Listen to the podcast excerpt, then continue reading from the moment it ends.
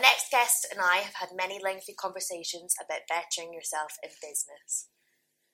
Um, she's excelled in her career, always proving her intelligence and work ethic. My friend and confidant, Amy Collins. Woo!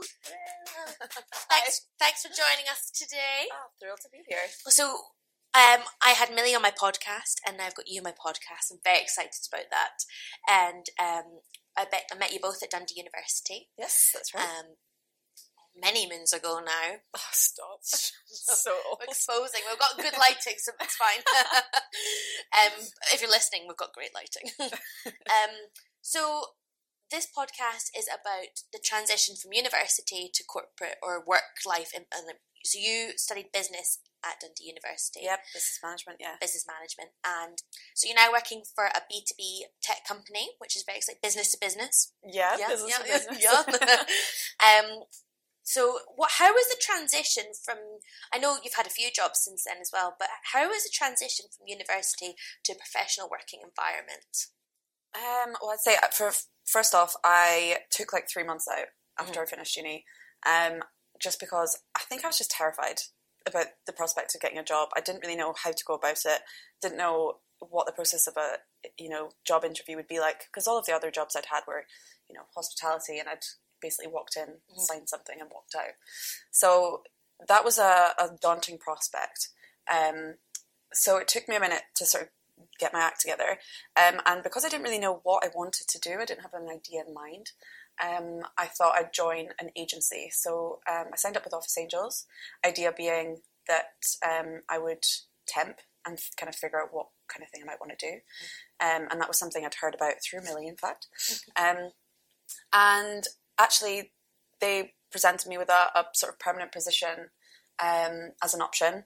Um, and it was based in my hometown. So I thought, you know, I was obviously moving back there anyway. And what are the chances that a marketing role comes up in North Berwick? Yeah. Um, so yeah, I, I went for it. Um, and I was there for over three years. Um, and in that time went from like marketing and customer support assistant up until when I left, I was a marketing manager. So yeah, lots of lessons and um, yeah, obviously lots of other jobs since then. But I know.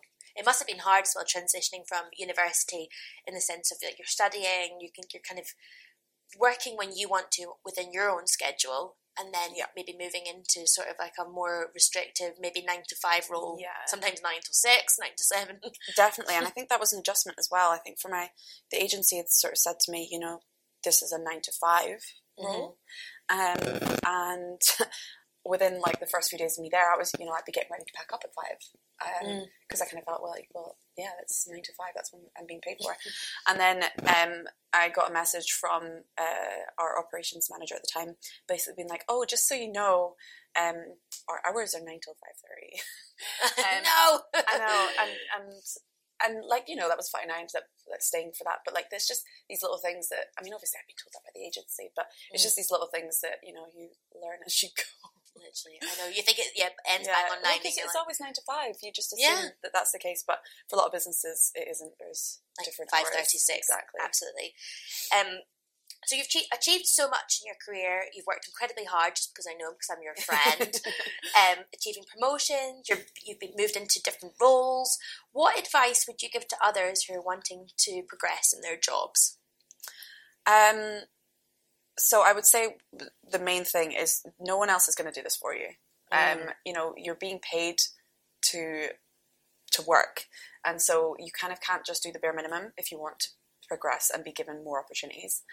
Um, and so that's something you, you have to be a self starter. You have to be proactive. You have to be putting yourself forward for projects when there are projects to raise your hand for, because no one else is going to do that for you, and no one's going to give you an opportunity if you're not proving that you can do the job.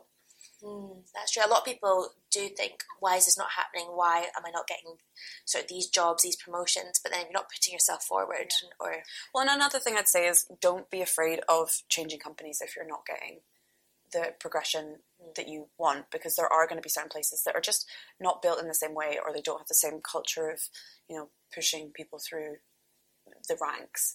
Um, and if a lesson that my dad always said when I was young was you make your salary while you're young, Mm. and the easiest way to make more money is by job hopping. And I don't, I'm not encouraging anyone to like spend three months in a role and then move because that's not going to look good on your CV.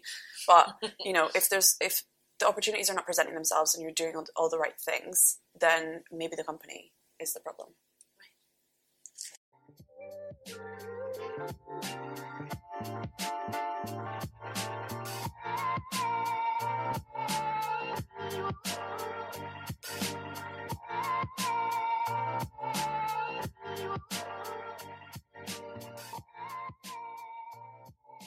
Did your business degree prepare you for the working world? Um, in some senses, yes. Some senses, no. I would say that a lot of the stuff that I was taught was very theoretical, um, which obviously the real world isn't. Um, however, it definitely taught me certain terms, um, certain business concepts. Um, but I think for more than anything, it taught me about deadlines. It taught me about a work ethic. Um, living away from home was a huge life lesson. Like you don't learn a lot of the stuff, you know, just by you know sitting at home. So Yeah. um, definitely like work ethic, working to a deadline, um, having constructive feedback, and sometimes not so constructive feedback. Yeah. Um, so you know, it kind of helps prepare you for the kinds of feedback you might get in a real job. Yeah. Um, but yeah, I would say that you know, university is, is packed with lessons, and it's not always the ones that you're having in the classes. That's that's true. Yeah, you learn you learn so much about people. Do you not Yeah. think you, it's not necessarily your subject? Obviously, you learn about that, but you learn how to negotiate, navigate people. Yeah. What do you? It, it must be hard as well getting feedback that you feel like is maybe biased or you know it's like it's not constructive. You know. Yeah. Well, and it's also you know it's very much fitting the mold of the university, whereas. You know there's there's so many different types of intelligence and creativity and things, and it doesn't always mold to you know someone who can write an essay and reference. And luckily, actually, I was You're quite good. I know you. We're I know, friends. but Yeah. still, you know, but I, I did once get I did once get a, a bad grade in, a, in an essay, Mm. and like I, I went to go speak to my uh, the, the lecturer, and I genuinely cried, and I was like, I don't know. It was just the first time I'd ever really had negative feedback, Mhm. and I wasn't used to it. Um, It feels personal as it does, well. it and really does. Even though it's not really, because they're probably, you know, they mark hundreds of essays and they're just like, they're just kind of get, trying to get through them. But it, it is hard not to take it personally. yeah, especially when you feel like you've tried hard on something. Yeah, Um, absolutely. But to be honest, in hindsight, I probably didn't read enough for that one. it's probably my fault. I actually remember you talking about that. Yeah, yeah. That's funny. So, um, sorry, back to my questions. Um, have there been any moments where work has seemed overwhelming, and what tips would you give to someone who's letting work stress get to them? Yes, uh, all the time. Um, honestly, all the time. Like even last week, I was um, handed over a new project, and it was something that, um, you know, it's not difficult, but with the the sort of other projects I had on my plate, felt like I was not going to have enough time to do it. Um, but I think it's you.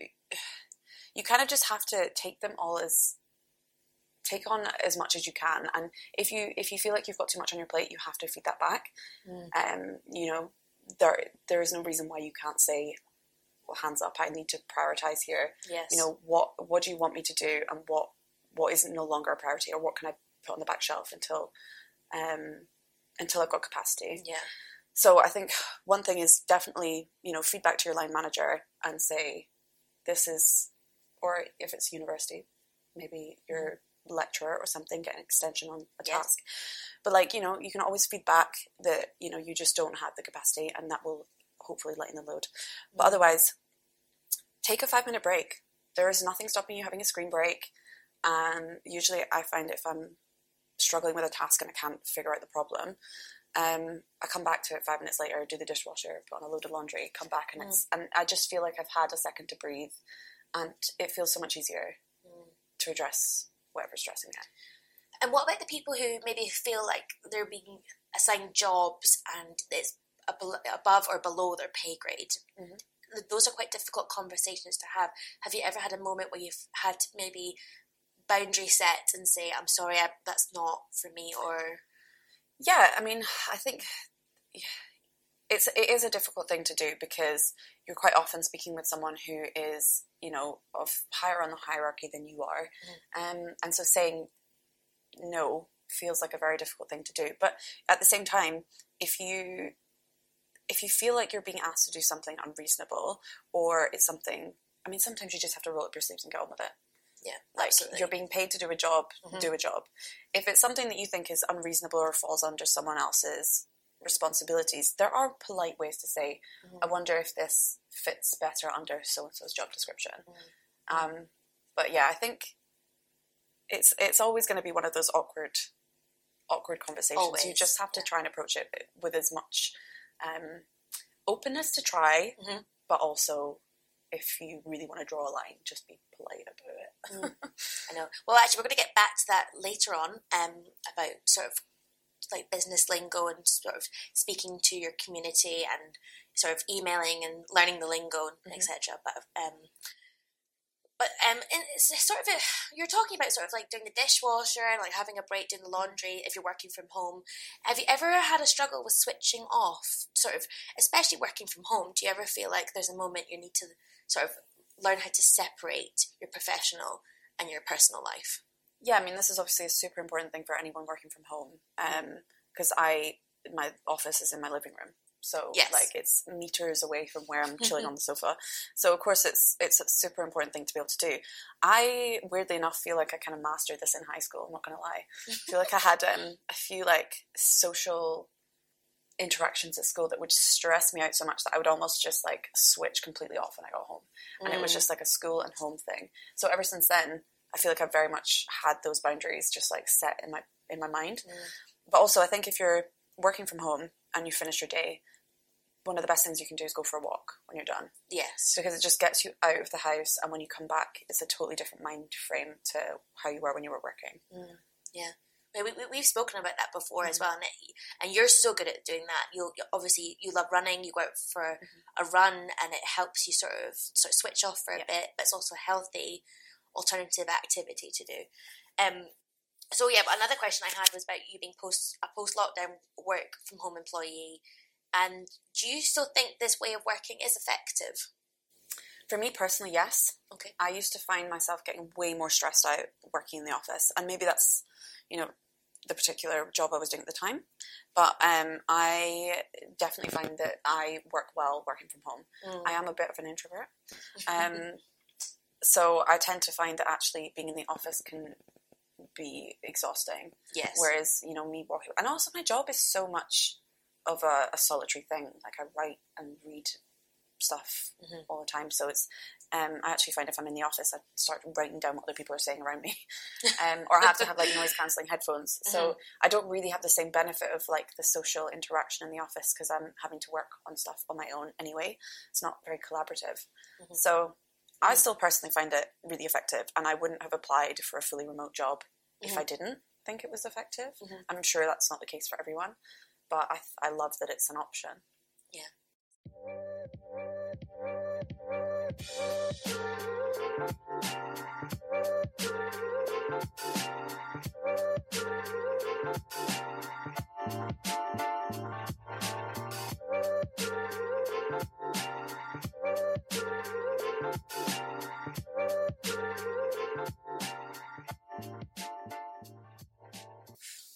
So earlier we spoke about learning the lingo sort of in a corporate environment or work environment or business environment. How did you learn this and what advice would you give to our viewers and audience about sort of learning how to maybe boundary set, um, say no, or I mean there could be some plethora of things. So I would say, I mean, for context, I work in marketing, and in marketing there are so many acronyms, like it's ridiculous.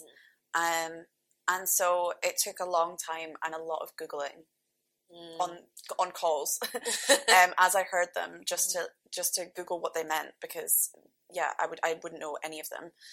Um, but actually, in terms of like re- like emails and like how to email and how to speak and how to politely say no to things, a lot of that I learned from my first line manager.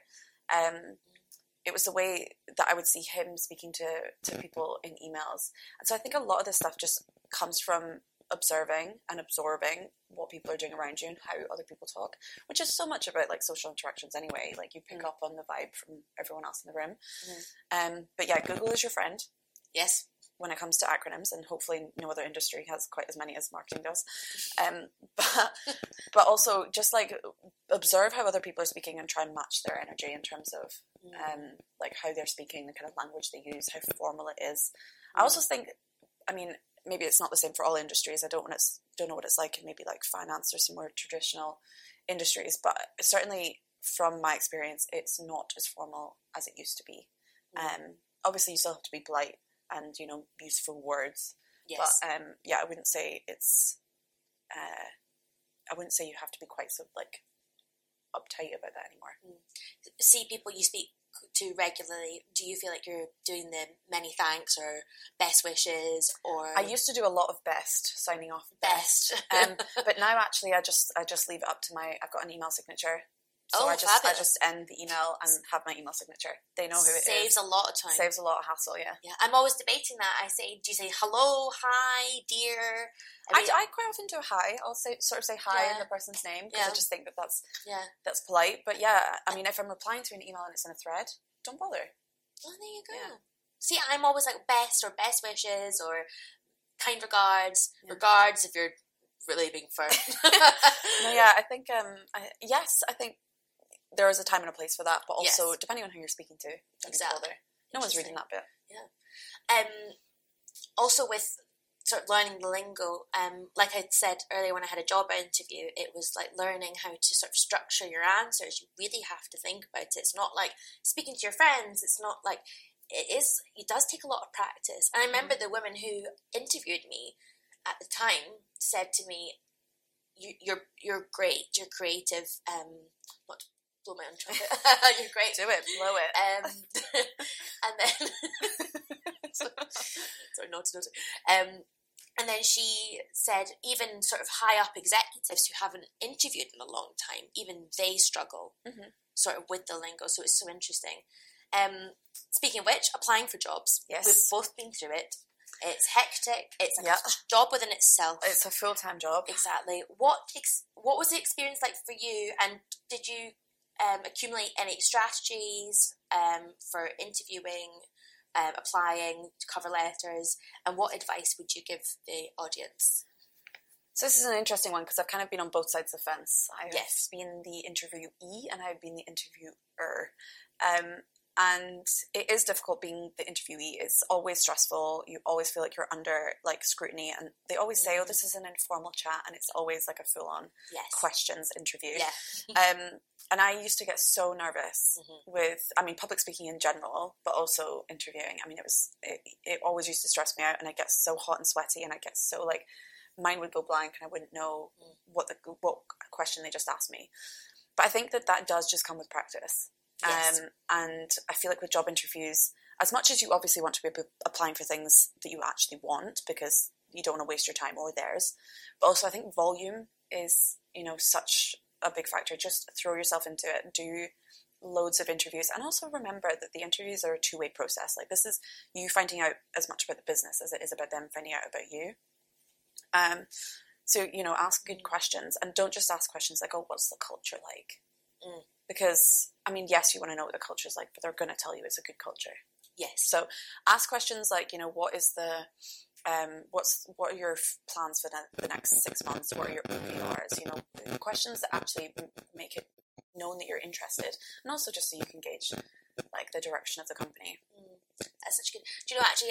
With if you've watched episode two or listened to episode two with Millie Stevenson, um, I actually mentioned you in it, and I said Oh, yeah. that is the advice you gave me. Yeah, you said remember it's a two way street. Yeah. You're interviewing them as well, Yeah. and it, it it kind of changes the dynamic slightly because Mm-hmm. because it makes it less nerve wracking because you have to know your value and what you bring to the table is so important. So it's an equal playing field in that.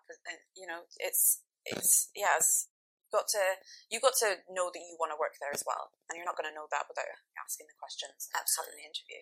absolutely great advice, wonderful advice.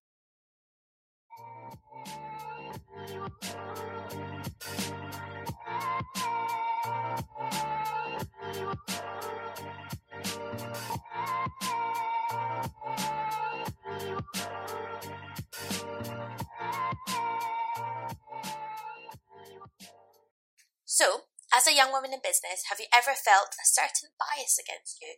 If so, how did you handle it? Um, so I feel like I've actually been really lucky. I haven't, um, at least in my professional career, maybe in my early hospitality days, but mm. I've never really felt like I've not been given an opportunity because of um, any sort of discriminatory factor. Um, although I would say I feel like I'd maybe have fallen into certain stereotypes um, of behaviour because um, basically uh, there was a during lockdown the company I was working for um, told everyone they were getting pay cuts, um, and everyone was, you know, obviously um, upset about that. But it was, you know, COVID times. We were trying to make the business succeed. Um, but I actually got a second call after the team call saying, um, actually, we're going to give you a, a pay rise. I was like, how does that make any sense? You're giving everyone a pay cut. And they're like, oh, you know, they kind of just didn't, they glossed over it. And I was like, it wasn't until, you know, 20 minutes after the call, I was like, the reason they are bringing me down, uh, sorry, bringing my pay up is because I'm so far behind everyone else's pay that to bring everyone down to a, a sort of level playing ground because all the pay cuts were going to the same same amount. To to take me to that amount, mm. I had to go up. Crazy. And I was one of the longest standing people that was working at that company, and I think that lots of people had just been hired in a, in a higher um, pay grade than me, and it just hadn't ever been made fair. And I had never asked the question. I had never questioned it. And I think that that is something that stereotypically women tend to be a little less good at than men. Um, we don't we don't tend to question it because we're like you know we assume that we're being paid fairly, or we, it's just a, a, conversation that we don't really like to have because it's it's asking quite a direct question. Um, but yeah, I would say if you are a woman in business, don't ever be afraid of asking for what's fair, and also just don't be afraid of asking you know, am I being paid a competitive rate or am I being paid fairly against the rest of the people in the company? Because mm. you never know. no. You might not be. And and they're not going to highlight that for you. It is hard and it's obviously quite a, a triggering thing for us as well. And I think, and that's something, I mean, again, as your friend, mm-hmm. I, I witnessed you go through that and it was, it was heartbreaking to see and experience.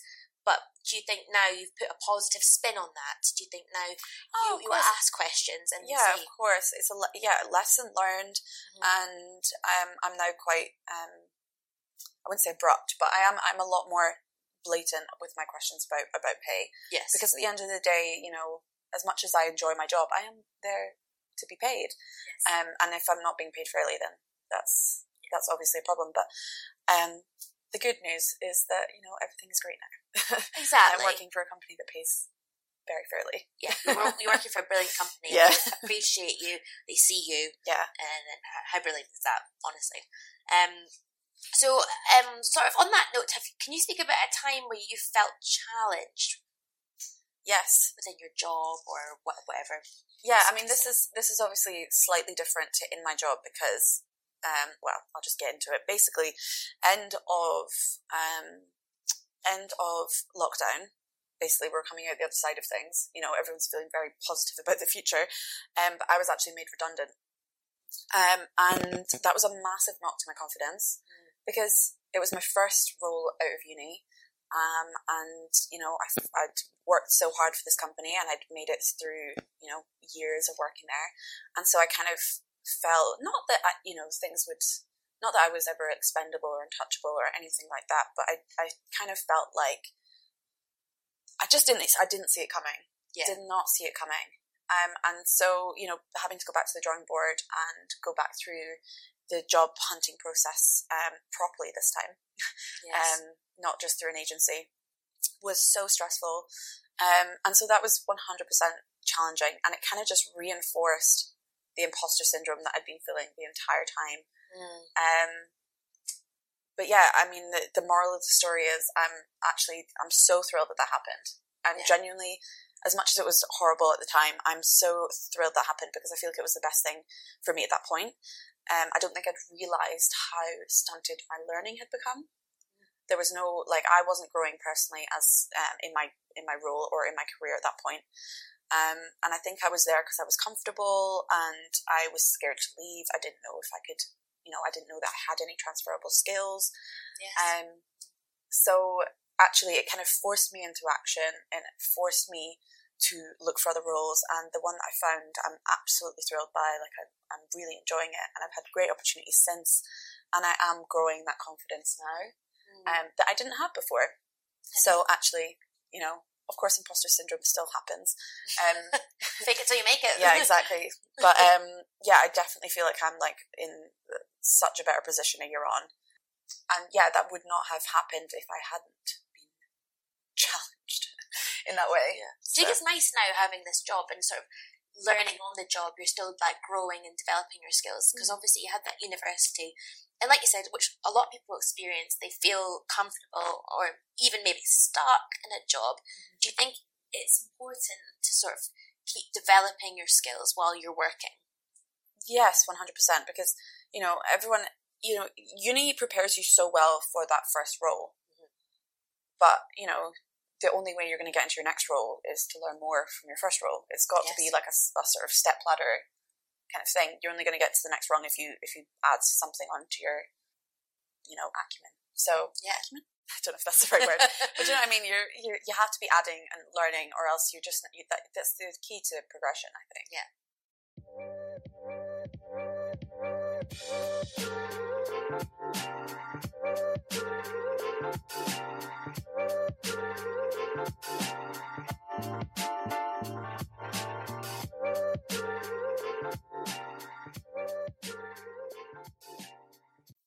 So, what advice would you give to your student self if you could go back and speak to her? Um, see, I feel like I did uni, you know, fairly well. I feel like I partied hard and worked hard. Yeah, maybe not as hard party part, but um, I would probably say I wish I'd started running earlier. Yes. Because I think that that is such a good stress reliever. I would say um, go to the library before third year. Ah, yes. Reading is important. Mm-hmm. Um, so, what positive changes from your professional life have impacted your personal life, would you say? Um, I mean, I feel like I've noticed a massive difference in myself in the last sort of year or two, and I think that's one hundred percent confidence. And it's because you know when you're when you're challenged to something, when you're given a project and you don't think you can do it, and then you do it, and not only do you do it, but you get positive feedback for it, or you know, um, you're you're seeing the metrics come in, mm. and you're seeing you know performance is good. Like that is such a confidence boost. Um, helps. I also got marketer of the quarter. So oh yes, she's fancy by the way. She's but you know that's such a that's such a confidence boost, and that's yes, absolutely. something that one hundred percent is. I feel like I've always had, um, or at least always had like a bit of a fear of failure instilled into me, and so mm. having having that positive feedback and having that builds such yeah it's it's such a confidence boost um, and especially someone who I feel like you know my my work ethic is definitely sort of weaved into my um, self esteem. Mm. So if I feel like I'm not performing at work, or at least in you know what you're supposed to do in life, um, yeah, I feel like definitely um, that yeah that's the biggest thing. You definitely are more confident as your friend. I see it in you. You're way more confident yeah. when you're speaking, and it's just yeah. Oh, I I wouldn't have been able to do this podcast for example, of like two or three years ago. I just think I would have been way too nervous. Yeah. Um. But yeah, I mean, public speaking, you, you kind of have to, especially yeah. when you're, you know, delivering reports and stuff on calls. You have to be able to speak to people. But you know, that's something that is difficult, and a lot of people struggle with that. And especially if you're in a remote role, you know, you're spending a lot of the time in your in your room on your own. But you have to be able to speak to people, and you have to be able to present stuff, and you know, you have to be able to, you know, interview other people. Exactly. So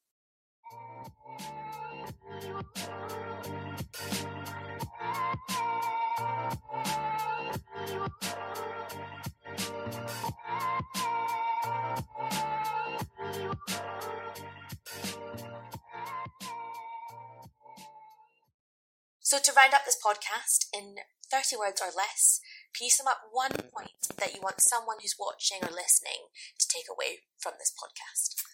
Yeah, I mean, if you are a sufferer of uh, imposter syndrome, mm. so many people are. Mm. Yeah. I feel like everyone truly. everyone has experienced it, and actually, um, according to research, the higher achievers tend to be bigger imposter syndrome sufferers. Um, so if you suffer imposter syndrome, you're probably doing something right. Oh. Um, and actually, you can use it as a motivator to, you know, fear of failure pushes you forward. Use it as a strength. Oh my goodness. I love that. That's so that's such a good point. Can I take that? Can I steal that? Thank you. Love that. so to end this podcast, yes, Amy Collins, I have one question for you. Oh, go for it.